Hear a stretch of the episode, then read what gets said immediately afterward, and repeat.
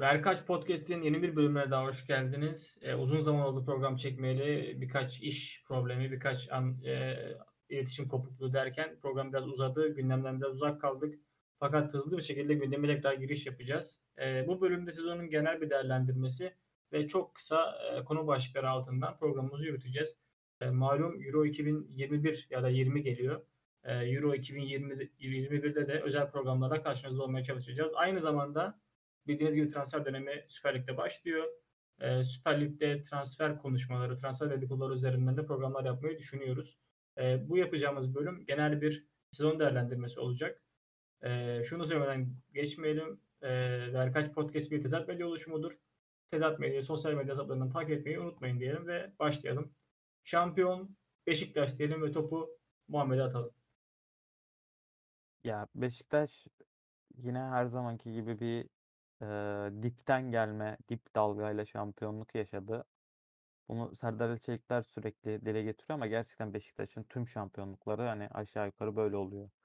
E, hiçbir zaman böyle aşırı dominant, aşırı güçlü rakiplerinden daha önde bir kadroyla şampiyon olduğunu ben çok hatırlamıyorum. Okuduğum kadarıyla çok da görmedim daha doğrusu bu Gordon Minli dönemler bir tık hariç.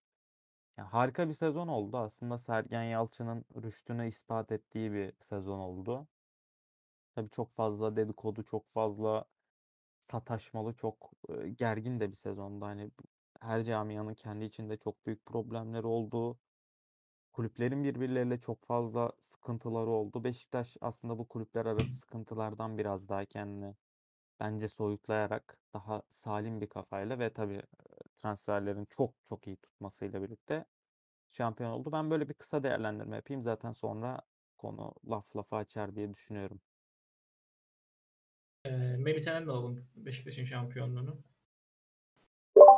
E, tabii Beşiktaş e, aslında şampiyonluk parolasıyla çok da yola çıkmadı ki sezon başında da e, çok da şampiyonluğa uygun bir oyun oynadığı söylenemezdi. Zaten e, camia içinde de kaotik bir ortam vardı. PAOK'a elenilmesi falan, Avrupa'dan elenilmesi, kötü sonuçlar, e, Wellington transfer, transferi falan filan. Kötü kadroya rağmen e, Beşiktaş'ın bu sene şampiyon olmasının ayrı bir önemi var. E, o da teknik direktörü e, Sergen Yalçın'ı e, camia tanıma fırsatı buldu. Yani teknik direktör Sergen olarak tanıdılar artık Sergen'i. Yani eski 10 numara işte çalışmayan, yetenekli ama çalışmayan Sergen değil de e, gerekli sabır gösterildiğinde başarılı olabilecek teknik Sergen Yalçın'ı tanıdılar ki bu zaten Türkiye'de hem oyuncu genç oyuncular hem de teknik direktörler konusunda kanayan bir yara hepimizin bildiği üzere. Bu sabır gösterildiği zaman nelerin başarılabileceğini tabii uygun adama sabır gösterildiği zaman nelerin başarabileceğini kanıtlamış oldu Sergen Yalçın yönetim. Ee, hem yönetimiyle hem teknik direktörüyle başardıklarını sürdürmeye e, yakın bir hava içerisinde Beşiktaş ama tabii yönetimin e, gelecekte e, önümüzdeki sezon bu sene yaptığı hataların birçoğuna düşmemesi lazım başarının sürdürebilmesi için. Ben de e, çok kısa değineyim. Kısa değinmemizin sebebi bu arada e, Muhammed'in de söylediği gibi laf açacak çünkü konuşacağımız çok fazla done var bu bölümde. Ben şöyle değineyim. E, Beşiktaş sezonu salantılı başladı aslında. E, Melih'in de bahsettiği gibi Avrupa'dan elenme, transferler biraz soru işaretiydi. Ama en önemli kilit nokta bence son saniye yetişen Gezel transferiydi. Beşiktaş sezonu çok iyi başlayamamıştı. Oyun olarak da çok iyi bir oyunu yoktu Beşiktaş'ın. Fakat Gezal transferiyle birlikte Fatih, e, Fatih Terim diyorum kusura bakmayın. Sergen Yalçın sanki kafasındaki oyuncuyu bulmuş gibiydi. Yani oyun sisteminin kilit oyuncusunu sanki Gezal'dı ve Gezal takımı oturunca gerçekten Beşiktaş e, biraz yine sendeledi. Sonra çok uzun bir galibiyet serisi. Yani 11 gol atıp kalesini tamamen gole kapattığı bir dönem de vardı Beşiktaş'ın. E, yani Fenerbahçe ve Galatasaray'ın e, yine birbirini yediği bir sezonda Beşiktaş yine dipten gelip Mami'nin de bahsettiği gibi kötü başlayıp e, daha sonra toparlanarak çok iyi bitirdi sezonu bence. Sezonun kilit maçı diyebileceğiz maç da Hatay Spor maçıydı. Yani şampiyonun averaja kaldığını düşünürsek Hatay maçında atılan 7 gol e, Beşiktaş'a şampiyonluğu getirdi. Zaten onun konuda bahsetmiştik e, o hafta yaptığımız programda. Sergen Yalçın kendi rüştünü ispatladı. Yani sizin de bahsettiğiniz gibi. Fatih Terim de yine bir öğrencisine e, geçirmiş oldu bu sezonda. Ben Beşiktaş'ı tebrik ediyorum. Çok temiz bir futbol. E, diğer takımlar hiç işi olmadan sadece işini yaparak. Bazen yani tabii Sergen Yalçın'ın açıklamaları biraz insanların gözüne atmış olabilir fakat Sergen Hoca biraz heyecanlı bir hoca. Yani onda yapılacak bir şey yok. Yani her insanın egosu vardır. Fatih Terim'in de egosu var. Ee, Sergen Yalçın'ın da egosu olabilir. Büyük bir futbolcuydu. Büyük bir hoca olma yolunda da emin adımlarla ilerliyor Sergen Yalçın. Her insanın egosu vardır. Sadece bu egoyu biraz e, kullanabilmek önemlidir.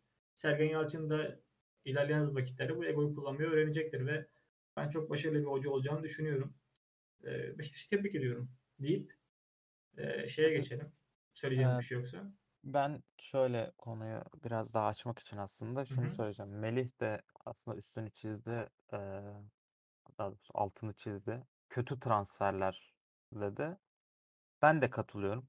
Yani transferler kağıt üstünde gerçekten çok başarısız transferlerdi. Hani şu anda takvimleri bundan bir 9-10 ay öncesine sarsak işte transfer döneminin bittiği Eylül ayına geri dönsek Rozier, Gezal transferleriyle birlikte Beşiktaş'ın yaptığı transferler işte Wellington, Alanyaspor'da bile tartışılan Wellington. Gerçekten iyi bir bek olduğunu hala düşünmediğim Ensakala. Kiralık hala oyuna oturmamış, ayağı iyi ama pek de oyun bilgisine sahip olmayan Montero. Kendi adıma konuşuyorum. Bilmediğim bir Valentin Rozier. E yani Dosa her kulübün neredeyse kapısında yatmış. Bir türlü kabul edilmemiş. Galatasaray'da da Fenerbahçe'de de. Ve en son Beşiktaş'a dönen Josef ki iki sene sanırım Arabistan'da geçirdi bu adam. Yani kiralıktan dönen olsan yetersiz hala. Üstüne kiralık mensah bence kesinlikle yani zaten kötü bir transfer oldu. Ve takımın yani şunu da söyleyeyim. Senenin başında en çok umut edilen, en çok performans beklenen oyuncu Mensah'tı. Ellerin kiralıktan döndü ama Belçika'daki iyi performansı pek bir bir done sayılmazdı.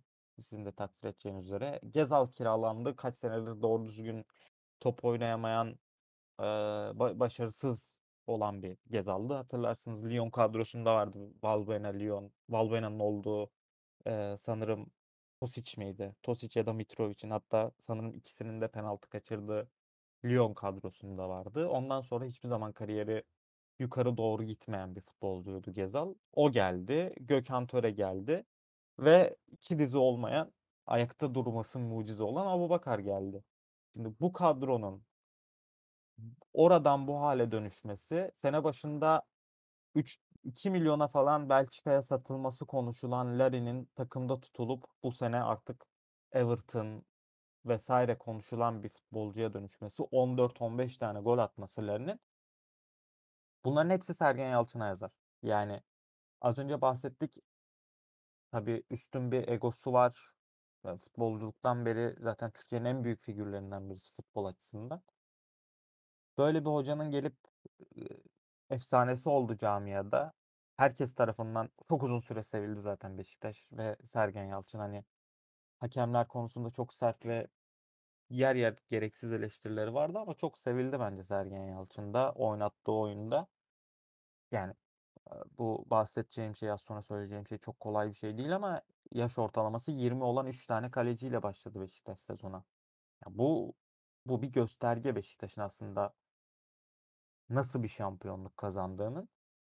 Ben sizin transferler üstünden yorumlarınızı merak ediyorum. Çünkü bence Beşiktaş'ta transferler kötü olmasına rağmen ya da işte diğer takımlara kıyasla neredeyse çok çok etkisiz gözükmesine rağmen bu kadroyu şampiyon yapanın, bu kadroyu değerli kılanın se- sezonun sonuna geldiğimizde ligin en iyi kadrosu olmasının sebebi bence oynatılan oyun ve hocaydı. Sizin görüşleriniz neler? Ee, ben lafa gireyim. Ee, ben katılıyorum bu arada. Yani transferler ne kadar kötü olsa da çok büyük bir Beşiktaş'a çok büyük bir teknik direktör dokunuşu vardı. Yani transferler çok tatmin yani bence tatmin edici değildi senin de bahsettiğin gibi. Ee, Sergen Yalçın'ın büyük bir dokunuşu var oyun sistemine. e, büyük bir dokunuş var. Yarattığı futbol iklimine büyük bir dokunuşu var. Ee, istediğini kafa, kafasında istediğini sahaya yansıttığı zaman Sergen Yalçın gerçekten iyi sonuçlar alabiliyor ki bunu bu sezon gördük yani. Domine eden bir futbol vardı Beşiktaş'ta. Yani en keyif veren takımdı bence Beşiktaş sezonun en keyif veren takımlarından biriydi. E, diğer Hatay Sporu ve Alanya Sporu saymazsak. Çok keyif veren futbolları vardı. E, dikine oynayan, e, durmadan daima golü düşünen, e, attıktan yani attığından daha fazla atmayı düşünen, e, savunmayı ikinci plana planda bırakabilen çoğu zaman sadece hücuma odaklanabilen, geçiş oyununu çok iyi oynayabilen bir Beşiktaş vardı. E, Kirts'in de bunu da Gez aldı bence.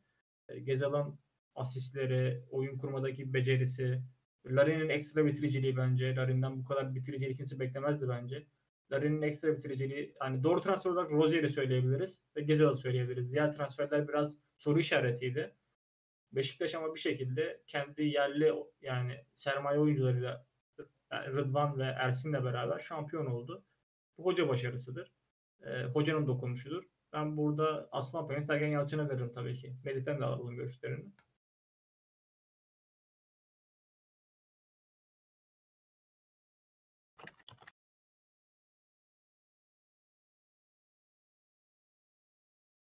Melih?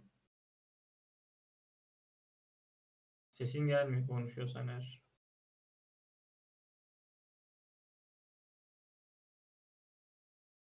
Düştü.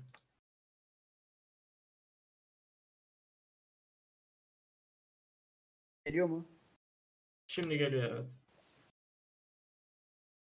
Deniz bir ses verir misin? Alo. Alo ses. Bizim Tamam. sesimiz sana gelmiyor mu? Ha. Şey, şu, şu an geliyor tamam. Alıyorum. Deniz'in Tamam bıraktığı alalım. Devam et. Tamam Dolan devam et. E, Kesinlikle sizin dediğiniz gibi e, Yalçın'a büyük bir dokunuş oldu ki Ahmet Nur Çebi başkan gittikten sonra zaten sürekli Fikret Orman'ın harcamalarını e, Harvard parman savurmalarını işte tartışması hep bunların e, yani tırnak içinde arkasında saklanması zaten yapacağı transferlerin e, yani önündeki Beşiktaş'ın önündeki transfer döneminin çok da parlak geçmeyeceğinin göstergesiydi.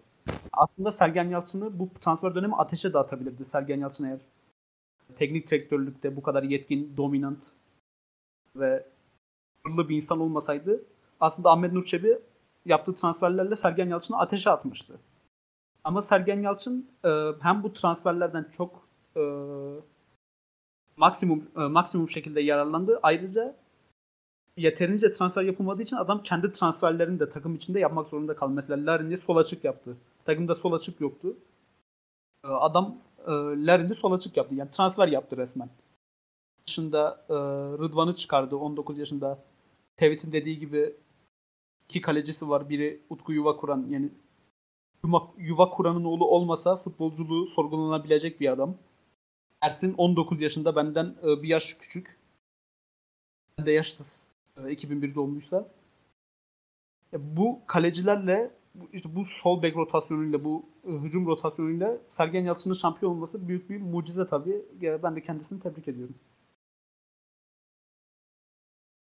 Bence tabii şunu da eklemek lazım. Evet, evet. Ee, yani Ahmet Nur Çebi gazeteci abilerimizden duyduğumuz kadarıyla tabii sezonun başından beri bu takımın şampiyon olacağını söylüyordu evet ama bu Başakşehir maçından sanırım 3-4 gün önce Vodafone'da stadın orada bir yemek verilmiş.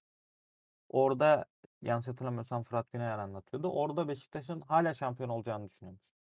Yani hala etrafındaki gazeteleri, gazetecilere şampiyon olacağını söylüyormuş Beşiktaş'ın ki bahsettiğim dönemde Beşiktaş'ın puanı kaçtı tam hatırlamıyorum ama sıralaması 10'dan fazlaydı yani. Çift taneli sıralardaydı Beşiktaş. Dibe çok yakındı. Ya bir Beşiktaşlı olarak sezonun tüm maçlarını izlemiş birisi olarak söylüyorum. Bu Beşiktaş'ın şampiyon olmasını gerçekten beklemiyorum. Yani mümkün değildi aslına bakarsanız.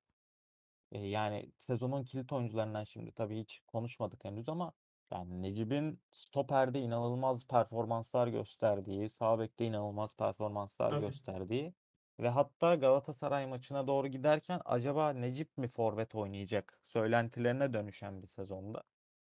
Yani Dorukhan'ın hiç ortada olmadığı zaten işte Oğuzhan'ın iki maç oynaması falan onları tamamen geçiyorum. Yani Necip Uysal'ın sezonun en yani 12 şeyde basketbolda 6. adam vardır siz de bilirsiniz. Yani Beşiktaş'ın 12. adamının Necip Uysal olduğu ve ligin en iyi 12 en iyi 12. adam olduğu bir sezonda Beşiktaş kesinlikle oyunuyla şampiyon oldu zaten. Bunu konuştuk ama yani Larin gibi arka direk koşu Larin'i arka direk koşucusu yapmak ki bu adam hatırlarsanız ser, yani çok tembel bir pivotu. Çok da mantıklı bir şey değildi aslında kağıt üstünde. Hala konuştuğumuzda mantıklı değil.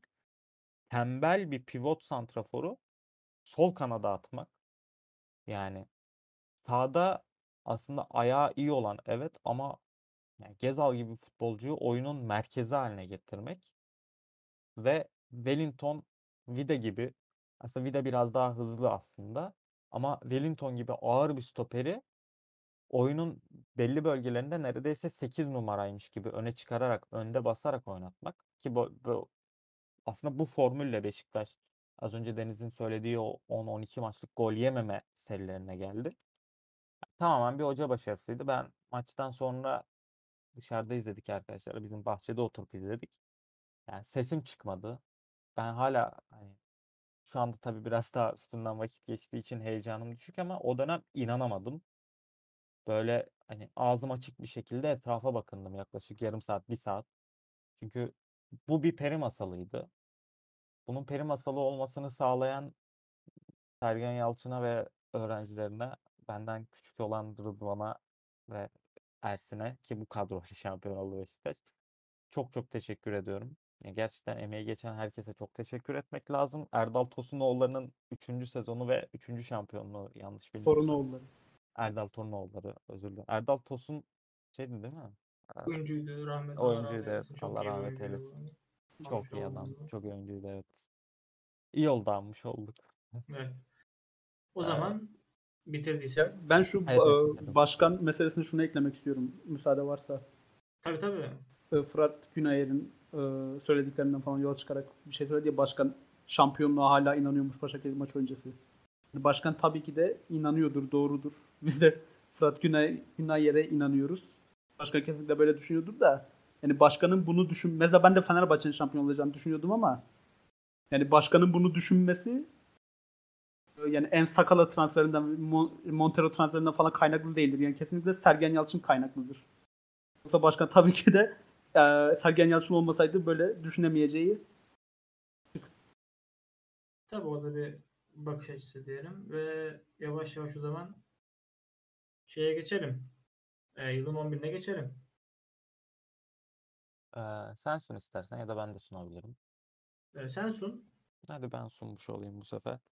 Biz yılın 11'inde Altay'ı kaleci olarak seçtik. Aslında Uğurcan'ı da seçmeyi çok düşündük ama kendi görüşümü söyleyeyim. Yani Fenerbahçe şampiyonluk yarışında olduğu için, Fenerbahçe'yi şampiyonluk yarışında aylarca tutabildiği için ben Altay taraftarıydım. Arkadaşlar da herhalde kısa kısa yorumlayabilirler. Tabii Altay çok önemli performans gösterdi. Yaşına göre çok kritik bir sezon geçirdi gelişim açısından. Ben çok büyük bir kaleci olacağını düşünüyorum Altay'ın. Çok da yetenekli bir kaleci.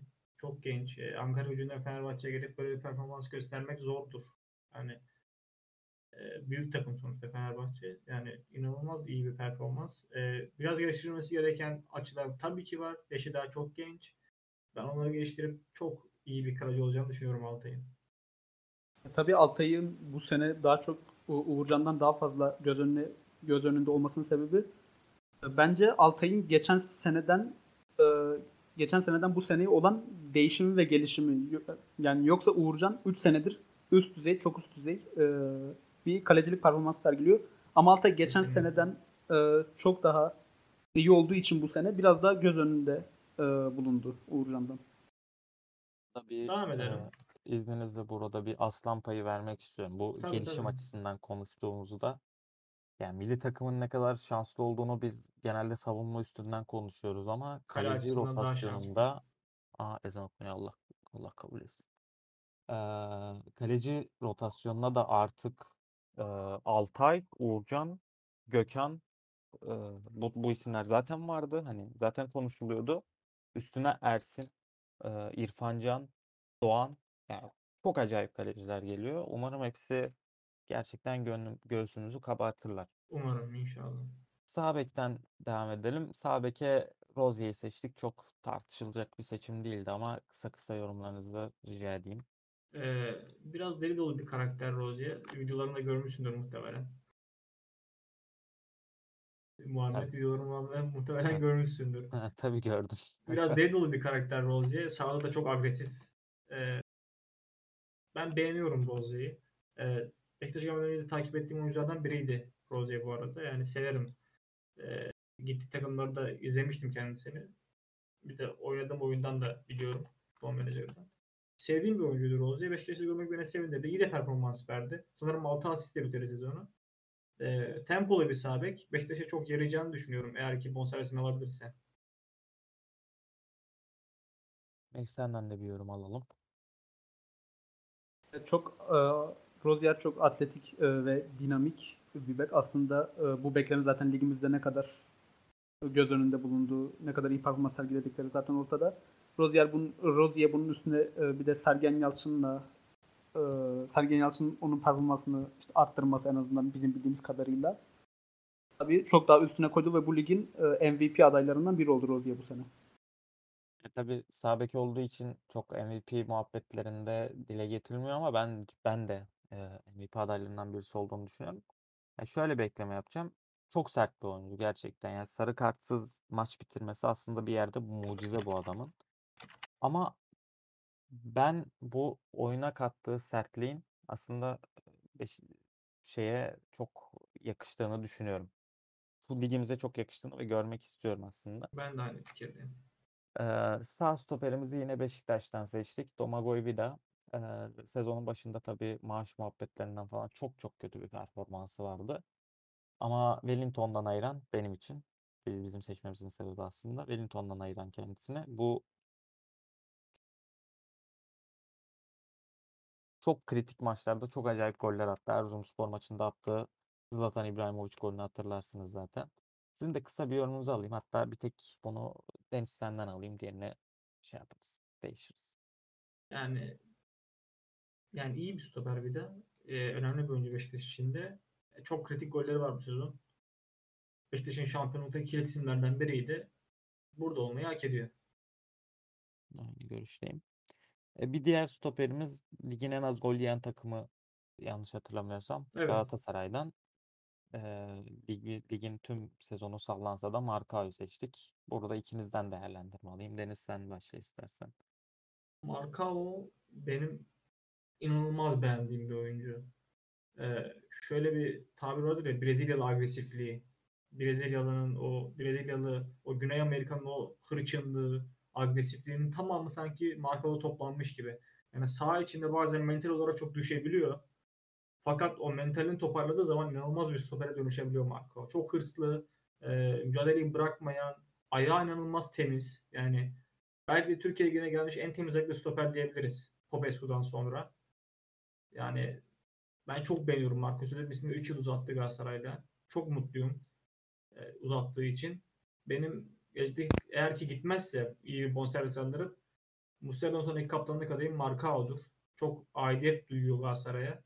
Fatih'in de çok sevdiğini biliyorum. E, yaptığı açıklamada da Fatih'in babam gibi klasik bir Fatih Terim oyuncusu açıklaması. Yani çok seviyorum Marcao'yu. Umarım uzun yıllar Galatasaray formasını terletir. Melih senden de alalım.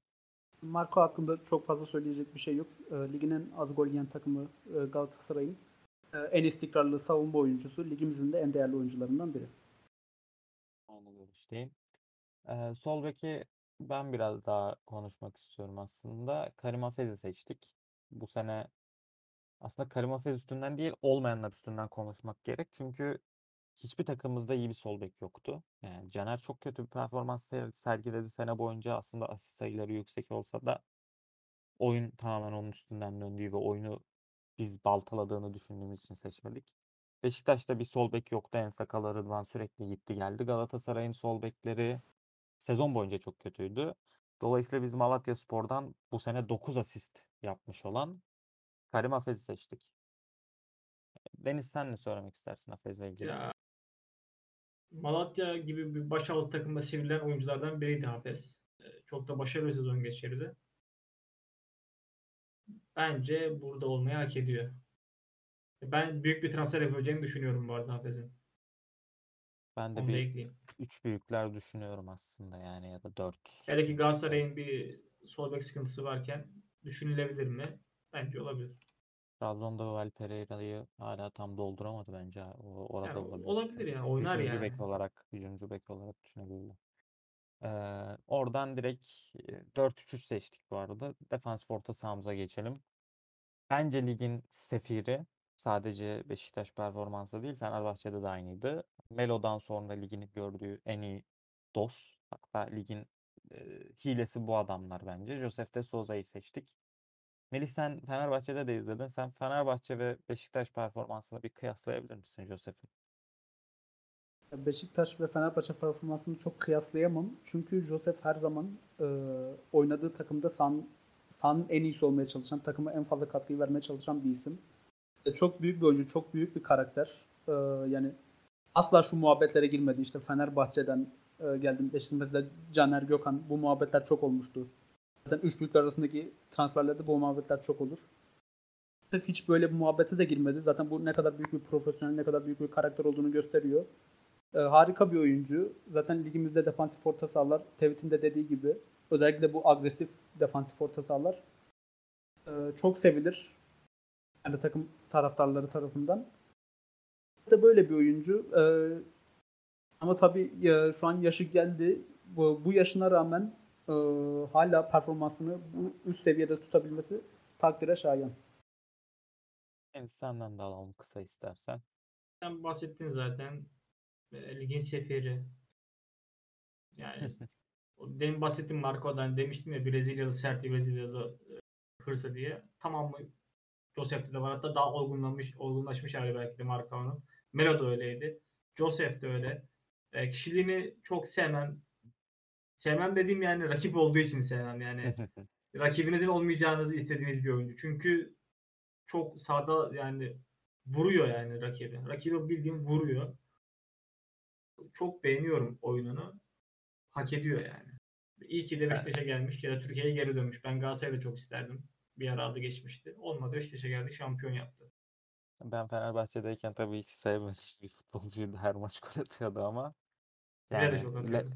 Lemos'a çift daldığını hatırlıyorsunuzdur yani. İşte, O tam bir Brezilya, Brezilya hareketleri yani. işte Josef, Melo bahsettiğimiz O Melo hareketi ya. Hem Melo hem Josep hareketidir o. İkisi de ligin sefiri orta sahalardandı.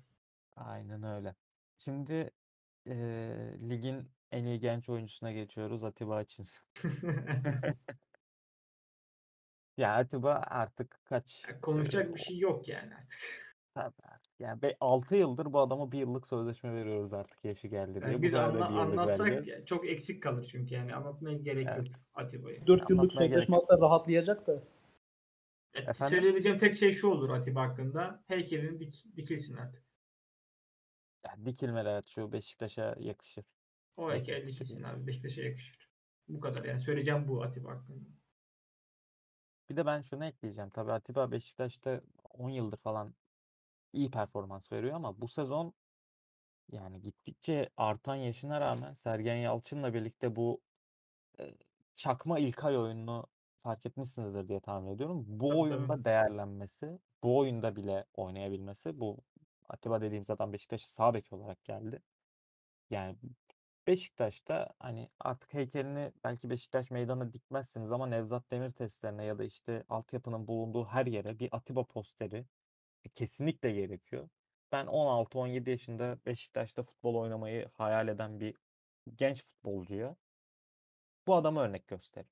Ya da hatta sadece Beşiktaş üzerinde de değil tabii. Türkiye'deki her futbol akademisinde Atiba gibi adamların yeri gelince işte kaleci olarak belki Muslera gibi adamların Tabii büyük karakterler istikrar, bunlar. istikrar, karakter gibi mevzularda okutulması gerektiğini düşünüyorum. Kesinlikle. Buradan Pelkas'a geçip direkt sözü Melih'e paslayacağım. Pelkas'ı neden seçtik? Kos. Fenerbahçe'nin bu sezonki e, şampiyon Altay'da da konuştuğumuz gibi şampiyonluk yarışında tutunmasında Altay'dan sonraki ikinci sebep.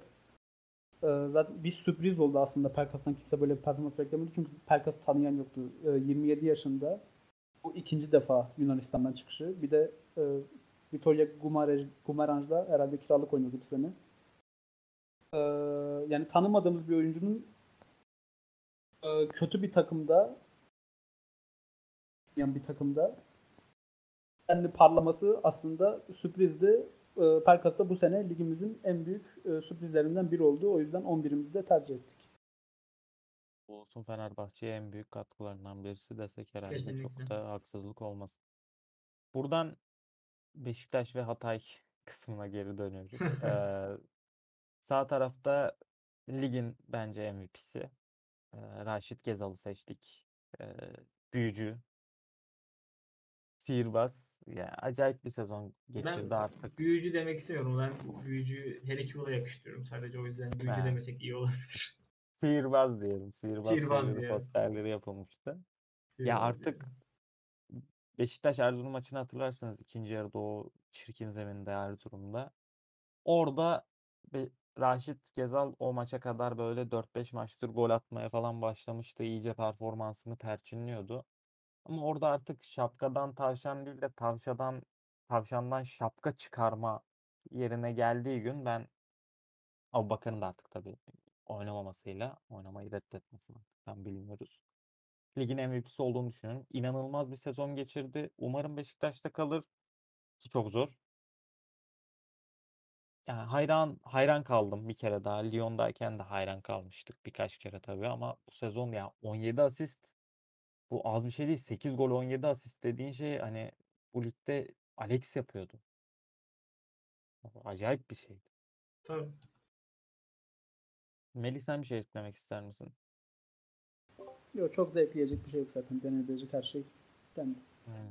Ya oyunun merkeziydi ve e, ligin de çok merkezi kısa oldu aslında. Gezel hakkında konuşayım çok kısa. hı. Ee, Pelkas için de aynı şey söyleyebilirim. Kilit açan oyuncu çok önemlidir büyük takımlarda. Çünkü e, rakip oyun takımlar büyük takımlara kapanan savunmayla oynarlar. Ve kilit açabilecek oyuncular lazımdır. Pelkas da Gezal da bunlardan örnekti. Galatasaray'da böyle bir oyuncu yoktu bu sezon. Onun eksikliğini çok çekti. Gezal kilidi açmayı bırak yani kapıyı kırıp içeri dalan bir oyuncu oldu. Onu gösterdi bize. Takip ettiğim bir oyuncuydu benim de daha önceki Lyon serüveninde. Çok beğendiğim de bir oyuncuydu. Ee, zaten Leicester'da oyunu yeni bir Riyad Mahrez acaba çıkar mı düşüncesiyle aldı. Çok olmadı İngiltere'de. Ama Beşiktaş'ta çok, çok yükseltti. Keşke tutabilse Beşiktaş ama ben hiç sanmıyorum deyip lafı bitiriyorum. Ya örnek tabii örnekte hata olmaz ama teşbihte hata olmaz ama şey örneği vereceğim yani. E, Çilingir geciktiği zaman kapıyı kırarak girerler ya. Aynen öyle. Bu Beşiktaş'ta Çilingir geciktiğinde Gezal 40 metreden topu vurup giriyordu yani. Öyle açıyordu kapıyı. Gerçekten inanılmaz bir sezon geçirdi. Ligde de Talisca'dan beri izlediğim en dominant performanslardan birisiydi hiç yalan söylemeyeceğim. Beşiktaş açısından diyorum. Sol tarafa bu sefer Sergen Yalçın'ın şapkadan çıkardığı tavşan Larin'i seçtik. Larin'le ilgili ilk önce sizin görüşlerinizi alayım. Ben en son kapatırım. Herhalde. çok kısa konuşacağım. Hoca dokunuş deyip bırakacağım. Melih. Ben de çok kısa konuşacağım. Deniz'e katılıyorum. Ben çok kısa konuşacağım abi. Bu adam bu adam 20 tane gol attıysa otursun kalksın git Sergen Yalçın'a dua etsin. Gitsin elini öpsün, başına koysun. Ve e, Burak Yılmaz için şey örneği verilir ya sürekli. İşte 25'inde topçu oldu. Santrafor'a geçmesiyle birlikte. Larin'in en büyük şansı kendi Şenol Güneş'i ile çok genç yaşta tanıştı. Daha yani 25'ine gelmedi. 23 ya da 24 sanırım. Umarım bundan sonra çok iyi bir kariyeri olur ve umarım gider. Zaten e, yani yerine alın- alınabilecek. Kenan Karaman zaten bence Larin'den falan çok daha kaliteli futbolcu. Umarım Larin'i satar Beşiktaş deyip buradan ligimizin belki de en büyük sürprizine Gol kralına. gol kralına lige yeni çıkmış Hatayspor. Az sonra bunun neden önemli olduğunu da konuşacağız. Lige yeni lige yeni çıkmış Hatayspor'da 19-20 tane gol atan 22 gol. eee 21 mi? 22 gol. Heh, 22. Oo. 22 gol atan Aaron Bupenza ki Atalanta transferi de bu sabah okuduğum kadarıyla kesinleşmiş. Bupenza'yı bir konuşmak lazım ya. Ee, yani iyi yapılanma nedir? Ee, iyi scouting, e, iyi transfer politikası nedir Hatay Spor bu sene bunu gösterdi. Çok iyi gösterdi hem de. Yani sadece Bopenza değil. E, kanat oyuncusunun adı neydi Hatay Spor'un? Diyorsun mu diyorsun? Efendim? Kalecisi mi? Yok kanat oyuncusu. Beşiktaş maçında kendi kalesine gol atmıştı. Ha şey.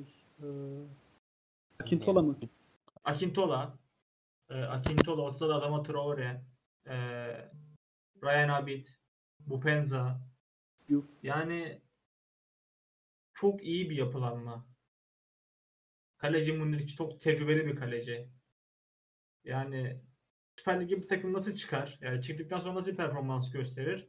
Hatayspor bunun mükemmel bir örneği. Umarım ligde kalıcı olurlar. Umarım bu politikalarını asla bozmazlar ve Bupenza gibi oyuncuları hani mesela şimdi Bupenza'yı aldılar neredeyse bedavaya.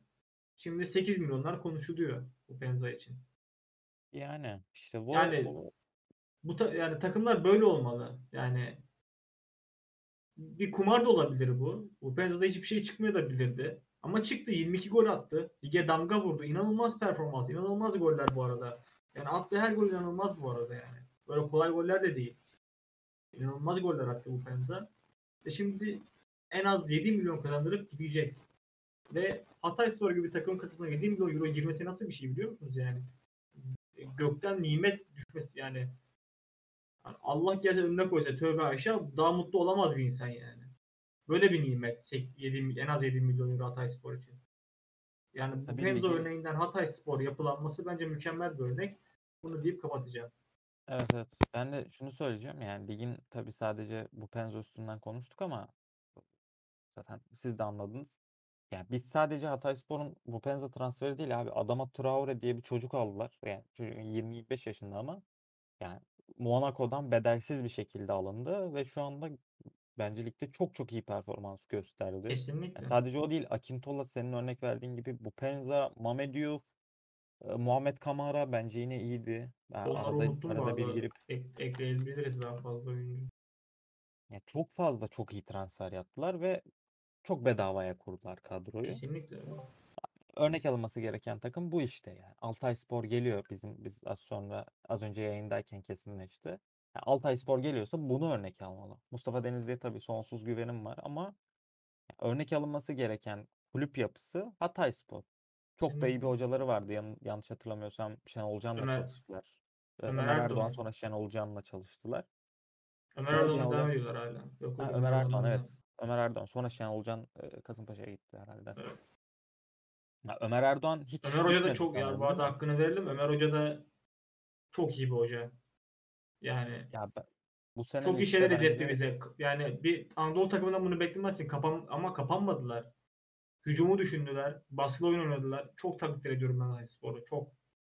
Çok uzun süredir görmediğimiz bir Türk hoca çıkışı da var sanki ya. Yani Türk hoca Kesinlikle. diyorum. Genç hoca çıkışı var. Farioli, Kesinlikle öyle. Şenol Çok iyi bir Ömer jenerasyon da Erdoğan. yakaladık orada.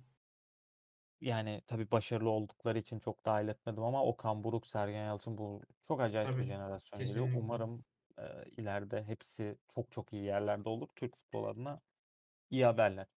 Buradan tabii konuyu değiştirelim. İlk 11'imiz bu şekildeydi. Yılın transferine geçelim isterseniz. Yılın transferi Raşit Gezal'di. Çok çok maliyeti konuştuk. çok konuştuk. Buraya bir tek şunu ekleyebiliriz. Samatta'ya Samatta'ya geçişi de böyle yapayım.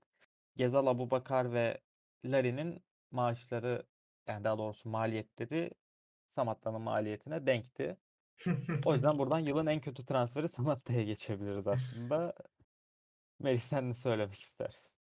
Evet yani Samat da hakkında çok fazla söyleyecek e, çok fazla söyleyecek şey var ama bu kadar dil dökmeye değecek bir oyuncu değil. Sadece şöyle bir anekdot anlatacağım. Yayına girmeden önce yılın en kötü transferi hangi, kim diye konuşuyorduk. E, Samat dayı unuttuk. Adam o kadar silik bir tip ki o kadar kendini unutturmuş ki. Yani Samat, Samat dayı unuttuk resmen. 6 milyon bonservisi olan adamı e, unuttuk. Yani ama en nihayetinde hatırladık tabii. O yüzden e, Samatta'yı tercih ettik biz de. Yani e, süper yıldız olarak gelip seneye kulüp Bruja mı Genk'e mi gidecek diye konuşulan bir transfer oldu Samatta. Sen neler söylemek istersin? Biraz kızabilir Fenerbahçe arkadaşlar fakat bunu söylemek zorundayım. yani Fenerbahçe'nin sanki scout ekibi Galatasaray'ın izlediği oyuncuları izliyor. Şüphesine kapılıyorum ben. Çünkü Samat da e, Cagney'in alındığı dönemde Fatih Hoca'nın izlediği oyunculardan biriydi. O dönemde. Yani, yani Fenerbahçe geldiği kulüp Aston Villa'ya gittiği sene e, Fatih Hoca'nın çok istediği oyunculardan biriydi Samat'ta. Çünkü iyi bir çıkış yakalamıştı. E, olmadı. Aston Villa'ya gitti yüksek bir bonservisle. Orada da olmadı. Bu biraz bize gösterdi yani olmayacağını aslında Samatta'dan. Ve Fenerbahçe garip bir şekilde kiralama ve zorunlu satın alma opsiyonuyla Samatta'yı aldı. Ben aslında iyi bir çıkış bekliyordum Samatta'dan. Yani tam Türkiye Ligi'nin aradığı forvetlerden biriydi. Çalışkan, önde baskıyı kaldırabilen, e, ciğersiz diyebileceğimiz forvetlerden biriydi. Ama niye olmadı? Yani tut bazen oyuncular tutmaz yani. Ben kötü bir oyuncu olduğunu düşünmüyorum Samat'tan ama tutmadı. Başaramadı. Kaosa kurban yani. gitti denebilir Fenerbahçe'deki Yani biraz sanki sistemsizliğin kurbanı olur bence Samat'ta. Çünkü Gent'ten mi gelmişti Samat'ta Aston Villa'ya? Gent'ten gelmişti. Hı hı. Yani Genk mükemmel bir sistem takımıydı ve orada çok iyi işliyordu Samat'ta. Ama olmayınca olmuyor işte. Premier Lig'de de olmadı. E, Fenerbahçe'de de olmadı. Galatasaray'a gelse olur muydu? Yine olmazdı bence. Bence Fenerbahçe'ye atılmış çok büyük büyük kazıklardan biri 6,5 milyon satın alma opsiyonu zorunlu. Kapıda bekliyor. Ne olacak ne bitecek artık onu göreceğiz. Şöyle kapanışı yapayım şey konusunda, Samatta konusunda. Yani bu 6 milyon, 6,5 milyonluk zorunlu satın almaya imza atmak saçmalık. Yani Beşiktaş Lens'e yaptı ne oldu? Abi yani zorunlu satın alma işte Paris Saint-Germain e, TFF'den kaçmak için gidip Mbappe'ye yapıyor atıyorum. Ama yani Ama sen- işte Paris Saint Germain 100 milyon euro kaçıyor FFP'den Fenerbahçe ancak 6 kaçabiliyor. Aynen Fenerbahçe alt, ay- anca 6 kaçıyor ama abi 6 edecek bir futbolcu bence kesinlikle değil yani. Ve bir de şunu da söyleyeyim ya Aston Villa belki Belçika performansına kanıp almış olabilir. Belçika'dan her sene böyle satışlar oluyor. Çok Tabii, acayip bir kesinlikle. futbol satışı var. Tutma oranı %50 olduğu için herkes alıyor. Ama yani Larin döndüğü zaman az önce başta da söyledim ya Belçika performansı hiç kimse için yanıltıcı olmamalı artık yani. Belçika'da iyi oynadı. E, Abi oynar yani. Öyle öyle bir ya Belçika'da forvet demek dünyanın en serbest adamı işte yani. Vurur, gol olur, zıplar vurur. Zaten savunma anlayışı çok e, zayıf olan ve çok hızlı hücum etmeye çalışan takımlar var Belçika'da. E, dolayısıyla sürpriz miydi? Evet sürpriz de Aston Villa'dan gelen bir futbolcu olduğu için. Ama adamın CV'sindeki tek başarı da Genk olduğu için aslında bir yerde de sürpriz değil. Deyip Ve adamın buradan CV'sindeki tek başarı Coca-Cola'ya sponsor olmak. Bir de ben şunu çok kısa ekleyeceğim. E, milli takımın da iyi olması, yani iyi bir milli takımda oynuyor olmak futbolcu kariyeri için çok önemli. Onu da eklemeden geçemeyeceğim. Doğru, doğru kesinlikle. Buradan eee, benim çok mutsuz olduğum bir konuya geçeceğiz. Yılın genç oyuncusu Gökdeniz Bayraktar. Senenin başında Beşiktaş'ın eee, alacakken son anda bu dedikodulardan, tepkilerden korkup Kesinlikle. almadığı bir futbolcu. Ha, yani Gezal'a ek olarak tabii alınmasını isterim. Yoksa Gezal'ın yerine alınması çok mantıklı olmazdı ama iki Beşiktaş maçında da Beşiktaş'a gol attı. Ve çok acayip bir sezon çıkardı. Buraya Rıdvan adaydı, Serkan Hasan adaydı. Yine Bünyamin Balcı var yine Antalya'da. Bünyamin Balcı adaydı. Aynen öyle. Belki alt ligde olmasına rağmen, gerçi evet alt ligde olduğu için almadık ama Ali Akman vardı. Enis Böyle Destan, olaylara rağmen Enis İnce. Çok Destan fazla oyuncu var. Evet çok fazla Ama iyi oyuncu geliyor alttan. Umarım hepsi tabii başarılı olur. Biz Gökdeniz Bayraktar'ı seçtik. Çok acayip bir sezon çıkardı bence genç yaşına rağmen. Umarım, yani kendi adıma söylüyorum tabii bu çok da objektif bir yaklaşık, yaklaşım olmayacak ama umarım Beşiktaş bir şekilde alabilir. e, ben şöyle söyleyeceğim. Gökdeniz iyi bir oyuncuydu. Geldiği kulüpten de yani Kocaeli Spor'da da iyi performans gösteriyordu. Antalya'ya da ilk geldiği zamanlar yine iyi performansını devam. Fakat burada bir dokunuş var. Hoca dokunuşu. Ersun Yanal dokunuşu var burada. Yani her ne kadar Ersun Yanal'ı çok fazla eleştirsek de e, genç oyunculara katmayı e, katmak istedikleriyle, genç oyunculara verdiği şanslarla bunu Manisa Spor'da da yapmıştı. Arda Turan, Caner Erkin, Selçuk İnan, Burak Yılmaz bunları sayabiliriz. Ve Ersun Yanal genç oyuncuları yani Gökdeniz'i sahte forvet bir oynattı bu sezon. Yani Gökdeniz'e çok inandı. Bünyamin Balcı'ya çok inandı. Türkiye Kupası finali gördüler bu kadroyla beraber. Yani Ersun Yanal'ın da Gökdeniz Bayraktar'ın kariyer gelişiminde çok önemli bir nokta olduğunu düşünüyorum ben. Müthiş bir sezon. Umarım istikrarlı olur. Umarım Avrupa'ya gider. Umarım bizim bayrağımızı daha yere dalgalandırır Gökdeniz diye konuyu bitiriyorum. Ee, buradan Melih senin söyleyecek bir şeyin var mı Gökdeniz'le ilgili yoksa Ben de? Deniz'e katılıyorum. Ya, ekleyebileceğim sadece e, tek bir şey var. Ben üç büyüklere uğramadan e, direkt Avrupa'ya gitmesi gerektiğini. Kesinlikle. Bence de çok en önemli, yani. en iyi bu olur. Ama orada şöyle bir şey var. Tabii çok konu konudan uzaklaşıyoruz ama Cengiz hatırlarsanız öyle bir şey yaptı. Ve şu anda Cengiz'deki aslında sıkıntı duyduğumuz kadarıyla tamamen psikolojik. Yani aslında burada bir sene bir büyük kulübü görmek mesela Ozan örneğinde ya da en azından gidip Almanya'da yani bir Tabii seyirci önünde Ozan- oynamaya alışmak gerekiyor diye düşünüyorum yani. Ben o- Ozan Kabak'ı kastettim. Ben Ozan Tufan anladım. Özür O dilerim. ayrı Ozan Tufan değil. Ozan Tufan değil. Ozan Tufan kendini 5 yılda buldu da. Ozan Tufan gidemedi kanka. Ozan Tufan, Ozan Tufan bu sene duvarları yumrukluyordur herhalde Avrupa'ya gitmek için. Yüksek ihtimal Dorukhan öyle yapıyor. Dorukhan'a da geliriz dil konusunda. Ee, yılın hocası olarak Sergen Yalçın'ı seçtik. Yani tartışılacak bir şey yok. Ben. Erol Çok Bulut'ta çok ısrarcıydım ama Sergen Yalçın dediler ben de kıramadım. Yani Erzurumspor'un altı hocası da çok iyiydi. Onlardan da Bence de. ama özellikle Yılmaz Vural çok damga lige Eddie. Newton. Eddie Newton Eddie Newton kesinlikle çok iyi. Tabii işin şakası bu arada Abdullah Avcı gibi sene geçirdi. Genç Evet. hocalar az önce konuştuğumuz genç hocalar çok iyi işler çıkardı ama bir şampiyon vardı. Sergen Yalçın'dı. E, Dövmesinde, kolundaki dövmede yazdığı gibi efsaneviydi bu sezon. Şey diyebilir miyiz? Sergen attı şampiyonluk geldi. Sergen attırdı diyelim. şeye. Attırdı şampiyonluk geldi. Sergen Yine bir girdi, şeyler kale yaptı. attırdı. Acayip şeyler yaptı ve şampiyonluk geldi. Tebrik Yani etmekten adam en başka bir şey düşmez bize yani. Adam en sakalayla Wellington'la 20 yaşında kaleciyle şampiyon oldu tabii. Tartışmasız bir 10 şampiyon. numarası yok. Adamın 10 numarası nedir bilmezdim şimdi bir ayyaş oldum falan modunda takılan bir adamdı yani. Doğru, doğru abi. Yani 10 numarası olmadan bu kadar gol atması da tabii. Yani yılın olayı çok fazla aday vardı. İşte 59 şampiyonlukları belki dünya genelinden konuşsak Süper Lig mevzuları falan ama biz yine yerelde kalmayı ve en yerel sorunumuzu futbol sahalarının zeminlerini seçtik. Sadece Erzurumspor konusunda değil. Yani Erzurumspor Tüm takımlar, tüm eleştirdik ama takımlar. tüm takımlar özellikle hani ben Beşiktaş Fenerbahçe'de çok görmedim. Zemin çok iyi değildi evet ama kötü çok kötü olduğunu özellikle. görmedim.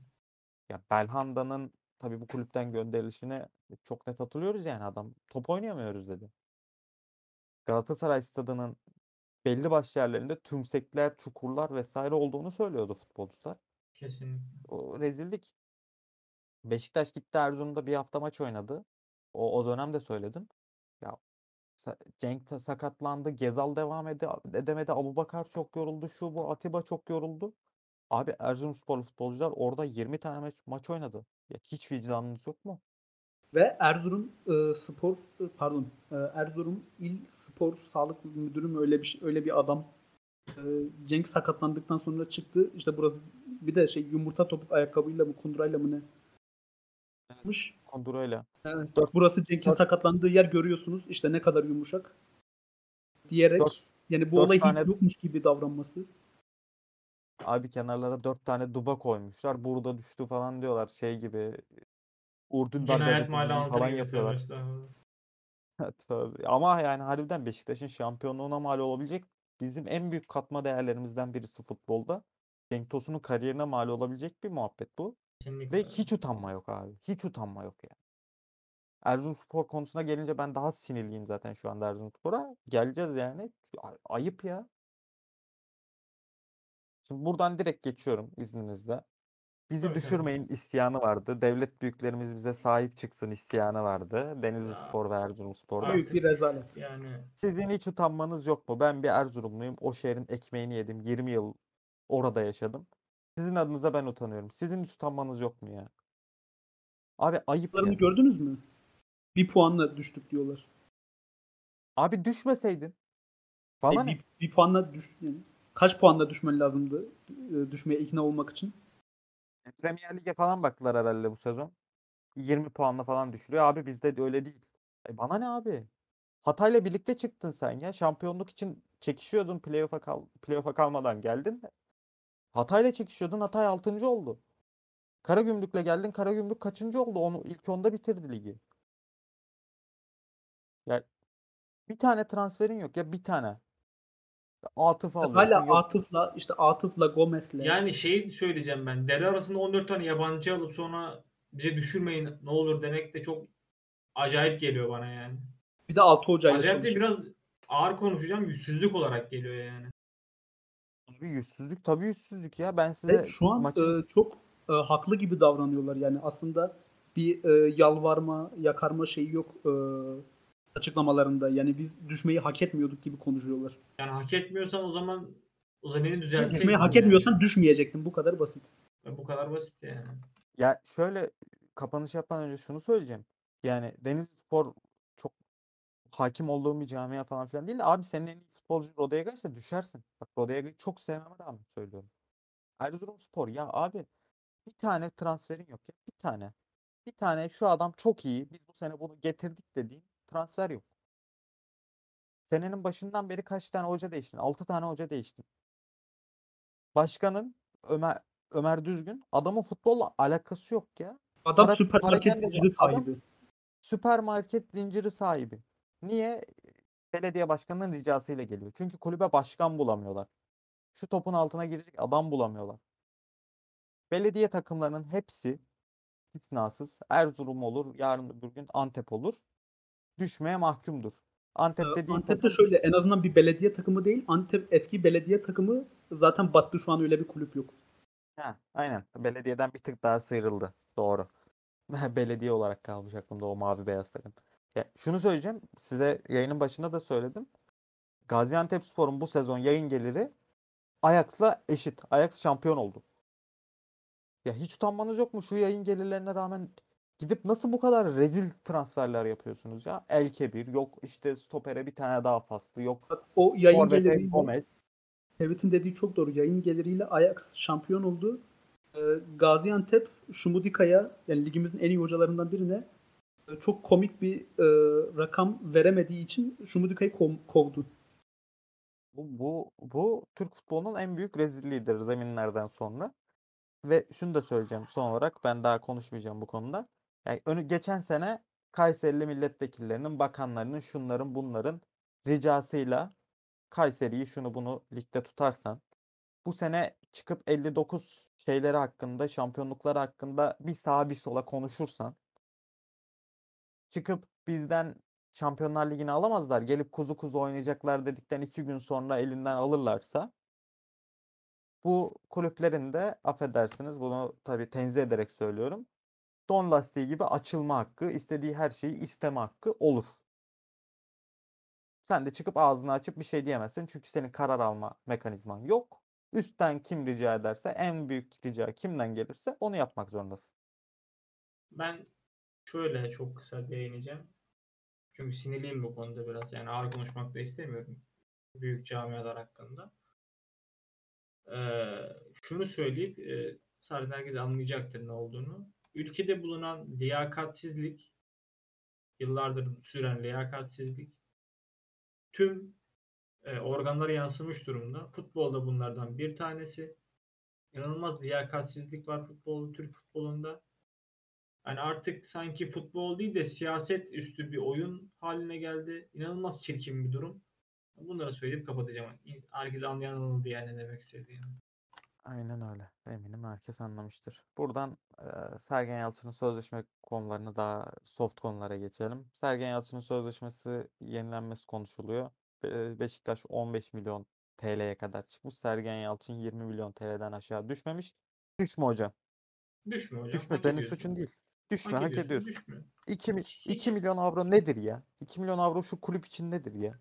Hiç hiç yani buna tartışacak hiçbir şey yok. Yani e, Nagelsmann'ın bonservisine 30 milyon ödendiği bir yerde yani artık hocaların e, inanılmaz fazla değer gördüğü bir yerde yani yıllık y- 20 milyon TL verirsin abi yani Sergen Yalçın'a. Ver yani niye vermiyorsun ki? Hak Çok ettiğini daha fazlasını alabilecek bir adam. Ya Samatta'ya Evet. 6,5 veriyorsan Fenerbahçe'ysen sen Beşiktaş'san da büyük bir kulüpsen seni şampiyon yapmış hocaya yıllık 2 milyon ver abi. Ver yani. Vermek zorundasın ya. Zorundasın. Sen e, Vida'ya 3,5 veriyorsan abi Senin Tamam suçun hadi olmayabilir. orta yolu Beni bulun. ilgilendirmez. O orta yolu bulun. 1.8 ver, 1.7 ver, 1.750 ver. Ver ama yani. Yani Vermek şöyle olur. zorunda. Sergen'e 2 milyon vermezler. Rakamda anlaşamazlar. Ee, Sözleşmede imzalanmaz. Ee, Zaten e, olacaklar bence çok açık. Sergen'in peşine yönetimde hemen e, seçimli genel kurula gider. Ya Ama ben onun yaşanacağını düşünmüyorum bu arada. Yani Sergen'in imzalayacağını düşünüyorum. De ay, hocanın devam bir türlü- edeceğini bir düşünüyorum. türlü devam edeceğini Yani tabii hoca Ama devam eder de anlaşma yani kesinlikle devam, olacak eğer bir böyle bir şey yani. olmazsa. Hocam bir kuruş hakkından şey yapma. Bir kuruş düşme. Kesinlikle ben Bu kadar. Vermezlerse de gidersin Hoffenheim'i falan çalışırsın. Bir yere gidersin sen merak etme. Hocam Fenerbahçe'ye. Şimdi değilse ne zaman. Son bir şarkı hocam. Şimdiyse ne zaman? Son bir şarkı hocam. Ya buradan aslında Atiba'yı Atiba'ya geçmeyi düşünüyorduk ama Atiba'yı bence yılın ilk 11'inde çok konuştuk. Sadece Hmm. Atiba'nın önerdiği bir sol bek şey sağ bek varmış Rozier giderse diye. Abi gözünüz kapalı alın. Bu kadar. Sadece bunu söylemek istedim. Gözü kapalı alsın Beşiktaş. Atiba Hatta eğer Atiba'nın oğlu Noah'la bir 5 senelik sözleşme de. Kesinlikle onu net net lazım ya. Net lazım abi. Bu arada şaka bir yana ciddi söylüyorum. Ya bu Ronaldo'nun falan filan oğulları gördünüz mü hiç bilmiyorum ama hayvan gibi çalıştırıyor ya çocuklarını. Abi anlaş ya. Ne olacak? Ne kadar isteyebilir ki küçücük çocuk? Sabi Sübyan için. Biz tabii bir yani 10 yıllık imza da ne olacak? Buradan çok çirkin bir konuya geçeceğim. Tabii güldük eğlendik. Çok çok çirkin bir konuya geçiyorum. Ee, Uğur Karakullukçu'ya kontra programı çıkışı bir saldırı oldu. Saldırı demeyelim. Sözcü ta- Ee, sözlü taciz. yani biraz sözlü da saldırı. Ultras'tan, Ultras'tan saldırı grubu diye biliniyor. Ultra Aslan Ben de- Galatasaray'ın aslında. Yani muhtemelen öyle olduğunu düşünüyorum. Zaten Galatasaray Musa Aslan da inkar etmedi yani üstüne gitti bunun. Evet, bir Galatasaray olarak utanıyorum. Utanıyorum, gerçekten utanıyorum. Yani Ultra Aslan grubunun umarım dayak yemem. Ee, yani onların zamanında takılan bir lakap vardı. Onu söylemek istemiyorum. Herkes biliyordur ne olduğunu. Dursun Özbek zamanında takılmıştı bu lakap. Ee, Alpaslan Dikmen e, büyük tribün liderimiz. Ultra Aslan'ın kurucusu. Herkesin saygı duyduğu. Eskiden tribün liderleri de böyleydi. Beşiktaş'ın tribün lideri, Galatasaray'ın tribün lideri, Fenerbahçe'nin tribün lideri arkadaşlardı. Birbiriyle otururlar, sohbet ederlerdi. Bunu herkes bilir. Hatırlar. Ama şimdi öyle Alem değil Marka- yani. Alem Başkan de derler. Alem Markaryan'la bildiğim kadarıyla Alparslan Dikmen evet arkadaş yani. Tabii yakın arkadaşlardı. Yani Alparslan Dikmen gibi çok saygı duyduğum, e, Galatasaray için gerçekten her şeyini veren, gerekirse canını bile verebileceğine inandığım bir insanın kurduğu oluşumun yani şu anki liderinin yani şu anki oluşumun, şu anki gösterdikleri tavrın çok iyi olduğunu düşünmüyorum ben. Galatasaray'a yakıştığını düşünmüyorum. Yani biraz o tasarım toparlanması gerektiğini düşünüyorum ben. Yani Galatasaray'a yakışmıyor çünkü bu hal, bu tavır. Yani Ultra Aslan insanların diline, diline pelesenk olmuş bir oluşumdu zamanında. Korkardı e, yabancı takımlar Ultra Aslan denince. Ama artık o şeyi kalmadı. O korkutuculuğu, o ürkütücülüğü, o baskısı kalmadı. Yani biraz da işte zamane oynayan, işte yönetime şey yapmaya çalışan, kendi ekmeğinde olan, kendi yanında kalan bir oluşum oldu. Yani ben çok şeye inanan bir insan değilim. Taraftar gruplarına inanan bir insan değilim. Taraftar grubu olmaz. Bir takımın taraftarı olur. O takım taraftarı takımını destekler bu kadar. Çok inanan bir insan değilim buna. Ama eğer ki varsa da hakkıyla yapılması gerektiğini düşünüyorum. Utanıyorum bu saldırıdan dolayı. Gerçekten utanıyorum yani. Ya ben- Deniz'e şöyle bir şey eklemek istiyorum. Tevhid özür dilerim. Buyur buyur buyur. buyur. Ee, Ultra Aslan korkulmasının yanı sıra aslında bir nebze de çok belirlenmesi de kıskanılan e, bir taraftar grubuydu. Karşı takım taraftarları tarafından. Çünkü gerçekten e, yüzü Avrupa'ya dönük e, Alam gerçekten takımının e, sonuna kadar haklı bir şekilde destekleyen bir taraftar grubuydu. Ama yani şu an e, bence Galatasaray'ın yüz karası denilebilecek seviyede Ultra Aslan. E, ya böyle kıskanılan, imrenilen, korkulan bir taraftar grubunun şu an e, kendi stadını tırnak içinde e, koltuklarını parsellemesi Ve utanılacak bir durum kesinlikle. Buna yeni gelen yönetimin e, bir ara bulması lazım. Galatasaray'ın e, yeni yüzü adına. Şimdi şöyle Galatasaraylı arkadaşlardan özür dileyerek şunu eklemek istiyorum. Ben konu Galatasaray olduğunda beni az çok tanıyan insanlar e, bilir. Yani kültürünün en azından bir parçası olduğunu düşündüğüm bir kulüp olduğu için biraz daha e, fazla konuşuyorum aslında bu konu hakkında. Ama şunu söyleyeceğim abi sadece. Ultraslan dediğimiz oluşum Deniz sen çok daha iyi bilirsin. Bildiğim kadarıyla Avrupa'da bu taraftar grupları çok organize, çok iyi çalışıyorlar. Çok çok iyi işler yapıyorlar. Biz de bunu Türkiye'de yapalım denerek kurulmuş bir Evet. camiye. Abi çıkıp çıkıp tarihinin en büyük iki figüründen birisine bence hani Metin Oktay'la birlikte en büyük iki figüründen birisine çıkıp da biz onu getirdik, biz göndeririz istifa etsin falan filan. Abi siz kimsiniz derler. Ayıp. Fatih Terim'e bunu diyemezsin. İstersen o kulübün başkanı ol. Mustafa Cengiz'e de geleceğiz. İstersen o kulübün başkanı ol. İstersen Fahri bilmem nesi ol. Onur kurulu başkanı ol. Ne olursan ol. Fatih Terim'e çıkıp hiç kimsenin hiçbir insan evladının buradan git istifa et seni biz getirdik deme hakkı yoktur. Bu da Ultra Aslan'ın, Ultra Aslan gibi benim çok saygı duyduğum ve zamanında çok beğendiğim bir kuruluşun, kuruluşun kendi genetikleriyle uyuşmamaktadır. Bu kadar söyleyeceğim. İmza. Bizim aramızdaki muhabbeti imza. Buradan Cengiz ve Terim mevzularına geçelim. Deniz istersen sen bir hafif aydınlat seyircilerimizde belki bilmeyenler vardır. Mustafa Cengiz üzülüyorum kendisine. Çok sert konuşmadım aslında kendisi hakkında. Bir önceki programı hatırlarsınız. Dinleyenler, dinleyenler de hatırlayacaktır. Yani yakışmıyor. Galatasaray Başkanı'na artık yakışmıyor Mustafa Cengiz. Zaten seçim kararı alındı. Yani bir, artık bir karar versin. Aday olacak mı olmayacak mı? Yani iki buçuk saat basın toplantısı yapıyor abi adam. Aforizma kasıyor. Arada Fatih yani ağız yani ben burada olduğum sürece Fatih burada olmayacak. Bu üniversal egosudur. Ama Mustafa Cengiz bir üniversal değildir. Bunu diyemez. O vizyonu, o işte parası yoktur yani. Üniversal inanılmaz vizyonlu bir karakterdi. Yani zaten Türkiye'de iş yapmıyordu kendisi. Belçika'da iş yapıyordu. Galatasaraylıydı ve geldi başkan oldu. Ama Mustafa Cengiz öyle biri değil yani. Türk siyasetinin içinden gelen, e, Türk örf adetleriyle büyümüş. Aslında saygılı bir insan. Bunu ilk geldiğinde görmüştük. Çok bilgili, e, çok iyi Türkçe kullanabilen, e, çok donanımlı bir insan. Fakat ne olduysa abi hastalıktan sonra oldu. Ya keşke o zaman bıraksaydı Mustafa Cengiz. Ya keşke o zaman bıraksaydı ya bu durumlara gelmemiş olsaydı. Onu iyi hatırlasaydık keşke. Ama olmadı. Yani Dursun Aydın Özbek'ten sonraki en kötü ikinci başkan benim için artık Mustafa Cengiz. Yaptığı o kadar iyi işe rağmen artık en iyi ikinci başkan. En kötü ikinci başkan pardon. Dursun Aydın Özbek'ten sonra. Yani bu raddeye geldi, getirdi kendini. Yani açıklamalarından utanıyorum. Ultrasan'a utandığım gibi.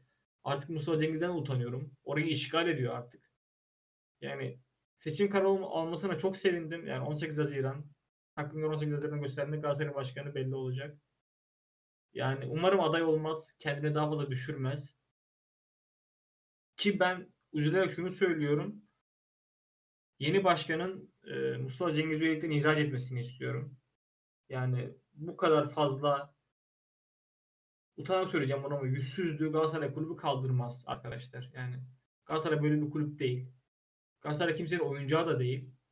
Galatasaray kimsenin at koşturacağı yer de değil. Kimsenin arkasını sallama alacağı yer de değil. Galatasaray Türkiye'nin en büyük kulübü. En başarılı kulübü. Siz burayı gelip kullanıp arkanızı sağlam almak için kullanamazsınız. Galatasaray refleksi buna izin vermez. Tabii Galatasaray kültürü buna izin vermez. Yani siz bunu yapamazsınız. Tutup da Türkiye'nin en başarılı hocasına Galatasaray'a ömrünü vermiş. Her ne kadar eleştirsem de, her ne kadar zaman zaman sevmediğimi söylesem de Türk futbol tarihine, Galatasaray tarihine damga vurmuş Fatih Terim'i bu kadar alaşağı edemezsin. Gücünüz yetmez buna yani. Fatih Terim ne yaptı? Bir sayfalık bir mektup yayınladı Musa Cengiz'e cevap olarak. Kendisine sağlık diliyorum dedi. Bu neyi gösterir biliyor musunuz? Bu Galatasaray kültürünü gösterir. Bu Fatih Terim neden Fatih Terim oluyor bunu gösterir.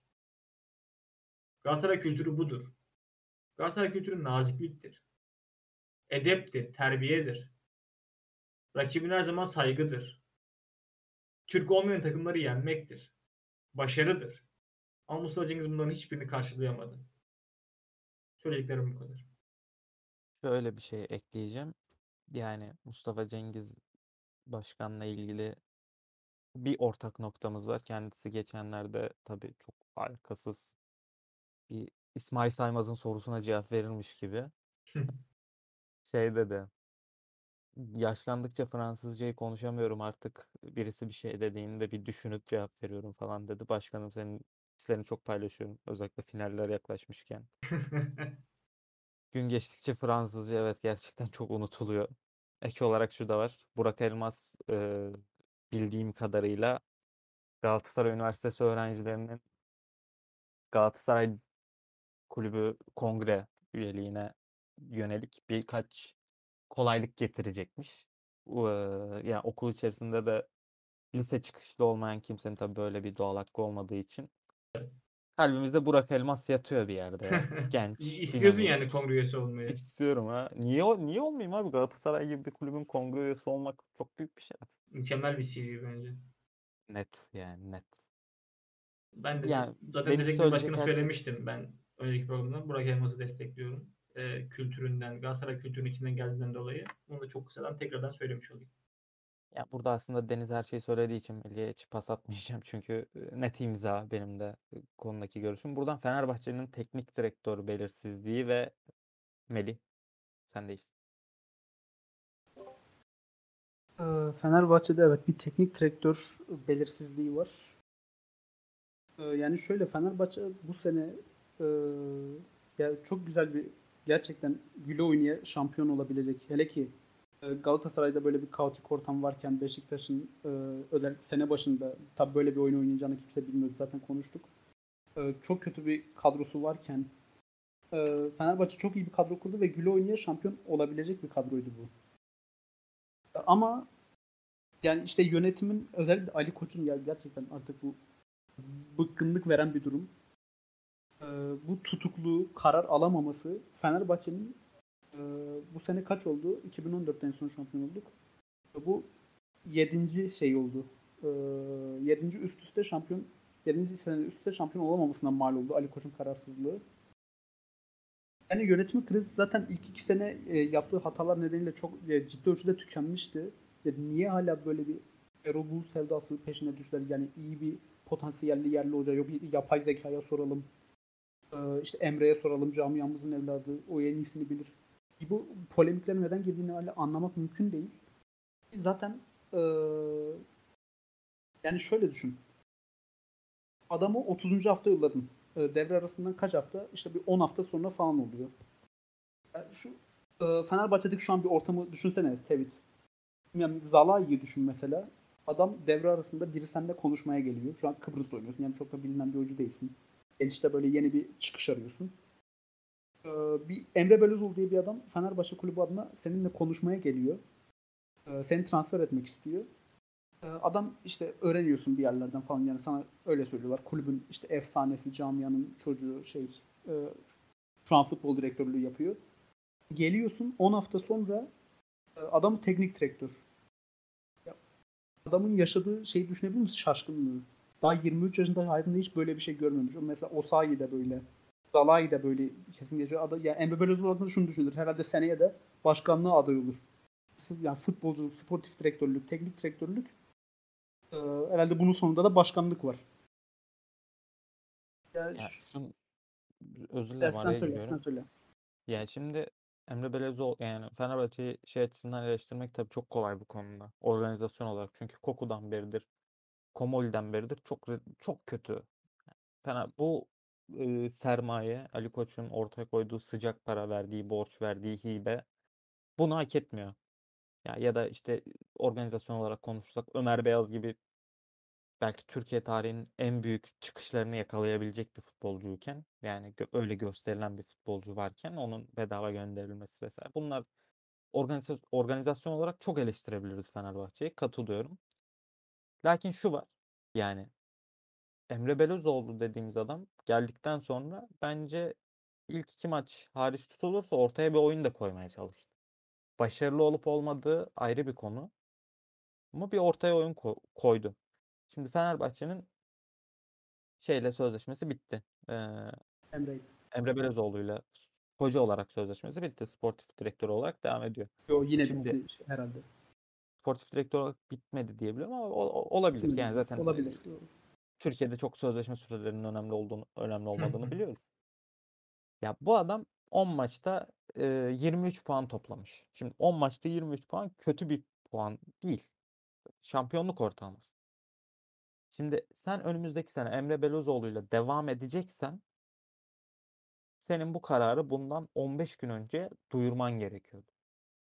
Şu anda camia içerisinde Emre Belözoğlu'na karşı olan güven bir anda yok oldu. Bu sadece şampiyonluğun kaçmasıyla ilgili de değil. Yani Emre Belözoğlu'nun arkasında durmadınız. Şimdi yerine hoca arıyorsunuz. Bulamazsanız belki yine Emre Belözoğlu'na döneceksiniz. Ama Emre Belözoğlu'na oyuncular güvenecek mi? Taraftar güvenecek mi? Belki oraya oyuncu getirip pazarlamak isteyen menajerler güvenecek mi? Böyle bir mevzu var. Alo ben Emre abim muhabbeti okey çok güzeldi. Ama sen eğer bu adamı oynatacaksan, ya daha doğrusu e, hocan yapacaksan bunu artık yapmak zorundasın. Yok löv söylentileri şu bu. Bunlara girmeye gerek yok. Ya ya bir proje kuracaksın gerçekten taraftarın karşısına çıkıp biz evet 7-8 senedir şampiyon olamadık. Belki bir 3 sene daha şampiyon olamayacağız ama şöyle bir projemiz var. Şunları alacağız, bunları göndereceğiz. Böyle bir ekonomik kadro, böyle hoca, şu bu. Belki bir gelişim takımı olacaksın. 3 sene sonra Türkiye'yi domine edeceksin. Sallıyorum şimdi.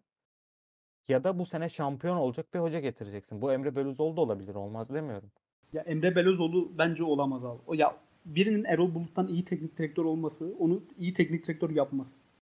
Ve yönetimin anlamadığı özellikle Ali Koç'un anlamadığı şöyle bir şey var. Ee, Bir adamı başarılı yapan onun camianın çocuğu olması değil. Fatih Terim Galatasaraylı olduğu için başarılı olmuyor. En başarılı olduğu için büyük Galatasaraylı oluyor Fatih Terim. Yok Emre de yani ya illaki büyük Fenerbahçeli. Fenerbahçe'yi çok seviyordur, ölüyordur, bitiyordur ama başarılı olmadığı sürece bunun hiçbir önemi yok. Ya ayrıca bu adam e, 10 maçta 23 puan toplamış. Sivas maçında peki e, yani ne oldu Sivas maçında? Kazanmak isteyip kazanmayı zerre isteyen bir Fenerbahçe var mıydı? E, Sivas maçında.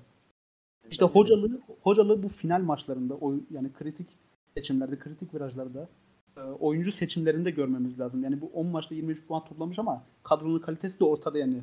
E, bir Sergen Yalçın'ın 10 maçta diyelim ki yani 23 puan toplaması var o kadroyla. Bir de Emre Belözoğlu'nun bu kadroyla 10 maçta 23 puan toplaması var. Yani kadroları kıyaslarsak Sergen Yalçın'ın 10 maçta 13 puan Yani- toplaması bence daha büyük bir başarı Yani kesinlikle tabii. Ee, yani şunu tekrar söylüyorum. Emre Belözoğlu'yla eğer devam edeceksen et artık. Ben de Yani ne yapacaksan yap. Ne yapacaksan yap evet. Yani bak Mayıs Bir şey ayı yap. Artık bitiyor. bir şey Mayıs yap. ayı bitiyor. Biz Galatasaray'da sürekli şey konuşuluyor yani Galatasaray konusunda. Artık hoca, şey yönetim belli değil. Önümüzdeki senenin transferleri ne olacak konuşuluyor. Abi hoca belli değil. Sportif direktör belli değil. E, spordan sorumlu belki yöneticileri vesaire vardır. Bir de başkanı var. Ya bu takımda transfer görüşmelerini kim yapacak? Önümüzdeki senenin planlamasını kim yapacak? Bu sene Emre Belözoğlu yaptı. Kendisine göre bir takım kurdu. Hem şeye verdi Erol Bulut'a. Saçmalık. Erol Bulut'un istediği futbolcuların hiçbirisi yok. Yani bir, bir Pelkas almış. Pelkas'ı da kullanabildi az çok. Kendi, Emre Belözoğlu kendi işte Sosa'sı şuyu buyu kendi oyun sistemine göre oyuncular aldı. Erol Bulut'a teslim etti.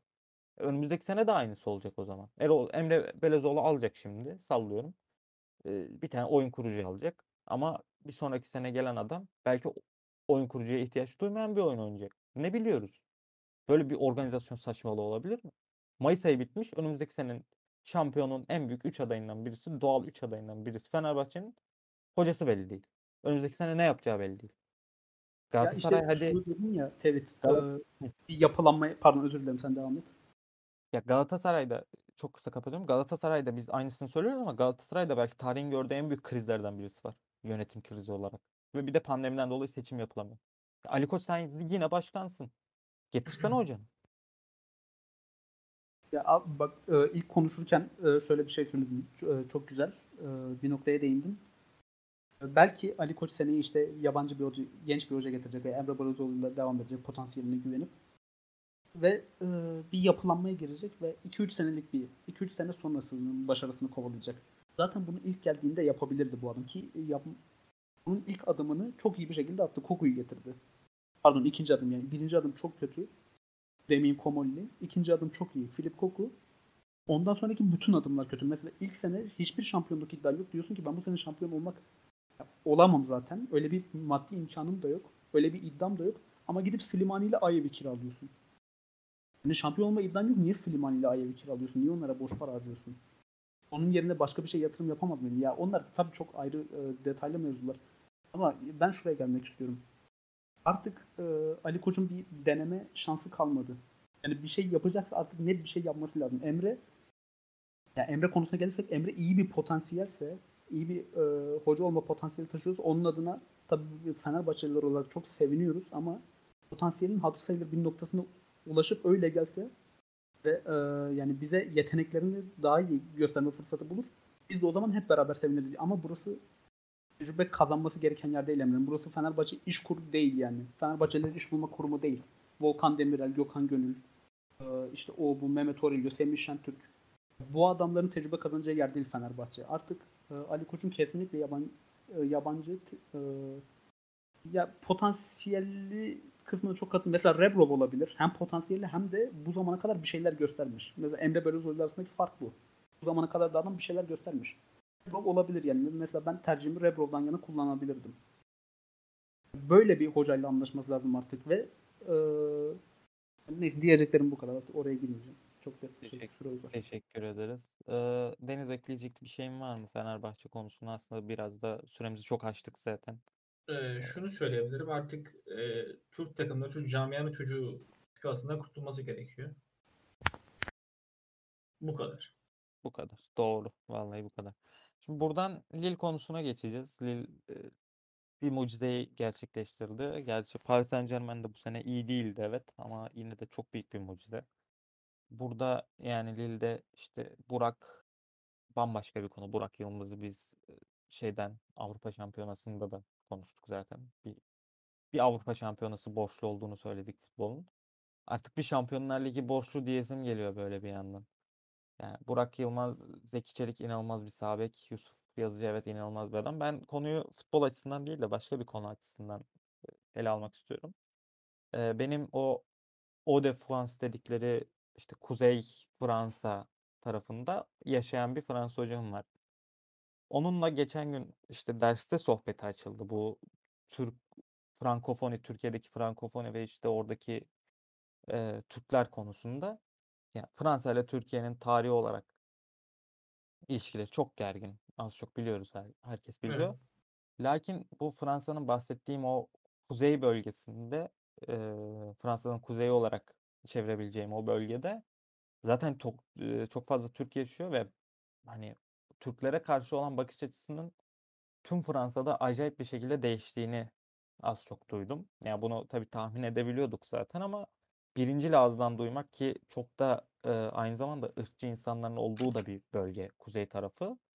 Ona rağmen işte Burak Yılmaz zaten e, tezahüratlarını hepimiz duyduk. Yani böyle bu işte Türkiye'nin e, ihtiyacı olan şey bu. Dış tarafta Türk insanını çalışkan, hırslı, saygılı ve işte ne derler ona dürüst bir şekilde temsil edebilecek. Bunun için işte üniversiteler kuruyoruz. Galatasaray gibi, Boğaziçi gibi bizi dışarıda temsil eden insanlar oluşturmak için. Ya futbolcularımızın da bunu yapması gerekiyordu bence. Bir, bir futbol ülkesiysek, biz futbolu bu kadar çok seven bir ülkeysek, yetiştirdiğimiz insanların gidip oralarda bizi iyi bir şekilde temsil etmesi bu oluyor işte.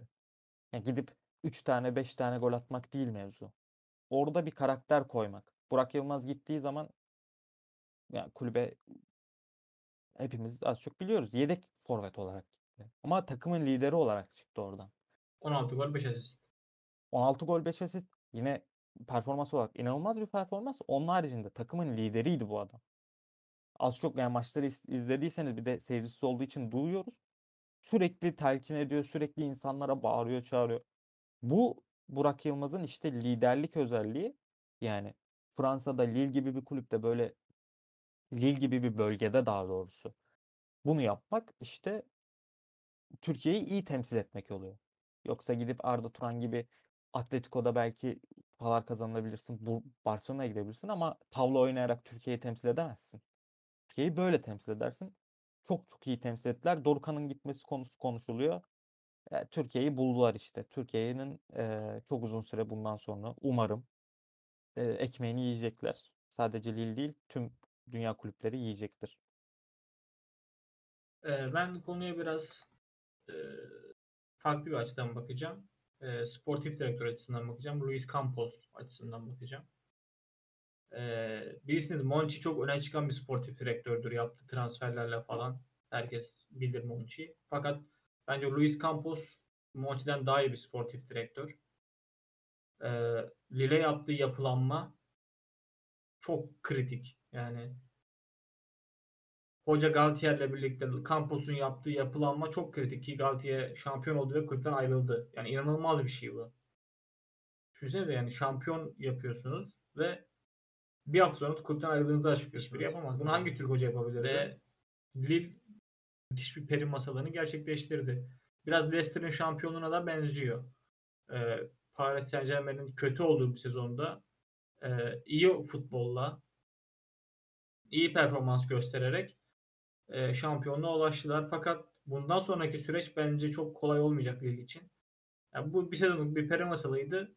Gerçekleşti ve artık Lille biraz da yani ben şey düşünüyorum yani Zeki'nin ayrılacağını düşünüyorum kulüpten. E, bence ayrılacak. Daha büyük bir kulübe adım atacaktır artık. Çünkü Zeki herkes ister takımında sabek olarak bence. Yani şöyle bir bakıyorum. Manchester City belki istemez.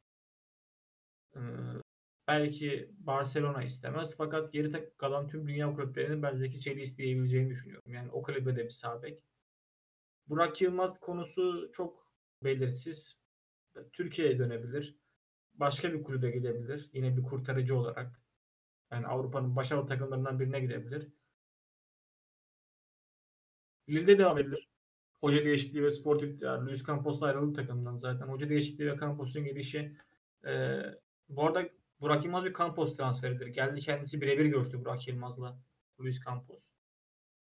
Yani o iki büyük ismin gidişi Lille'den e, Burak'ın da bence kal, kalacağını düşünmüyorum ben. Başka bir kulüple anlaşacağını düşünüyorum. Yusuf'a gelirsek Yusuf bence Lille'de kalıp e, kulübün bayrak oyuncusu olabilir. Ya da teklif varsa da daha büyük bir kulübe gidip kariyerini daha iyi bir şekilde devam ettirebilir. Lille'inki çok güzel bir peri masalıydı. Bizi çok iyi temsil etti 3 oyuncumuz. Zeki Çelik, Yusuf Yazıcı ve Burak Yılmaz. Çok keyifliydi onları takip etmek. Yani bizi çok gururlandırdılar. Tekrardan tebrik ediyorum ben kendilerini. Şöyle bir Lille ilgili son bir şey ekleyip kapatacağım. Ee, yani Yusuf'un ben Ödegaard'dan dolan boşluğu artık doldurması gerektiğini düşünüyorum. Sanırım Ödegaard'ı alamayacak şey Arsenal. Yani Arsenal istiyorum Yusuf için. Zeki bence dünyada istediği her kulüpte oynayabilecek kadar e, Bir Arsenal performans sergiledi. sempatizanı olarak Yusuf'u çok görmek isterim. Ya ben çok e, pozitif değilim o konuda Arsenal konusunda ama Seni yani Premier Lig'de de Manchester United taraftarısın ve şu an Evet. Avrupa Ligi finali oynanıyor. an bir yandan 1-1 da bu onu zaten. Cavani, Cavani attı 1-1 oldu. Cavani acayip topçu ya. Türk Yani- takımları için de bu arada Manchester'ı kazanması çok kritik. Umarım Villarreal kupayı kazanmaz. Ya bir yer falan. Kim ya? Villarreal. Ulan GS bizi Manchester United taraftarı yaptın ya diyordum ve Şunu söyleyeceğim yani Lille konusunda da şunu söyleyeceğim. Jonathan David vesaire çok fazla şu anda satabilecek futbolcuları var. yani Ki çok yüksek ihtimalle çok çoğunu oyuncuları satacaklar. var. Çünkü Renato yani Sanchez, Jonathan David, e, Maignan Milan'a gitti büyük ihtimalle. aynen. Yani Lille'in Çok- şöyle bir anlayışı var. Ee, Monaco gibi aslında. Full satış üzerine E, yani. bu arada Luis Campos etmek- e, şunu da ekleyeyim çok kısa özür dilerim araya girdim. Luis Campos'tan bahsederken unuttum söyleyeyim. Monaco'nun da o hani yapılanma süreci vardı. Mbappe'ler, Falcao'lar, şampiyonlukları sene. Onun da başında Luis Campos vardı. Evet. Ya şöyle işte e, Facebook'ta falan filan şey olurdu ya kar amacı gütmeyen kuruluş Aynen. alt başlık. Lille tamamen kar amacı güden bir kuruluş. O yüzden kesinlikle futbolcularını elden çıkaracaklarını düşünüyorum. Melih sen temsilcilerimizle ilgili bir şeyler söyle istersen ve kapanışı yapalım. Yani söylenebilecek zaten her şey söylendi. Ben de biri tebrik etmekten başka bir şey e, söylemeyeceğim. İlk Türk gücünü tebrik ediyorum. Lille Türk gücü gerçekten.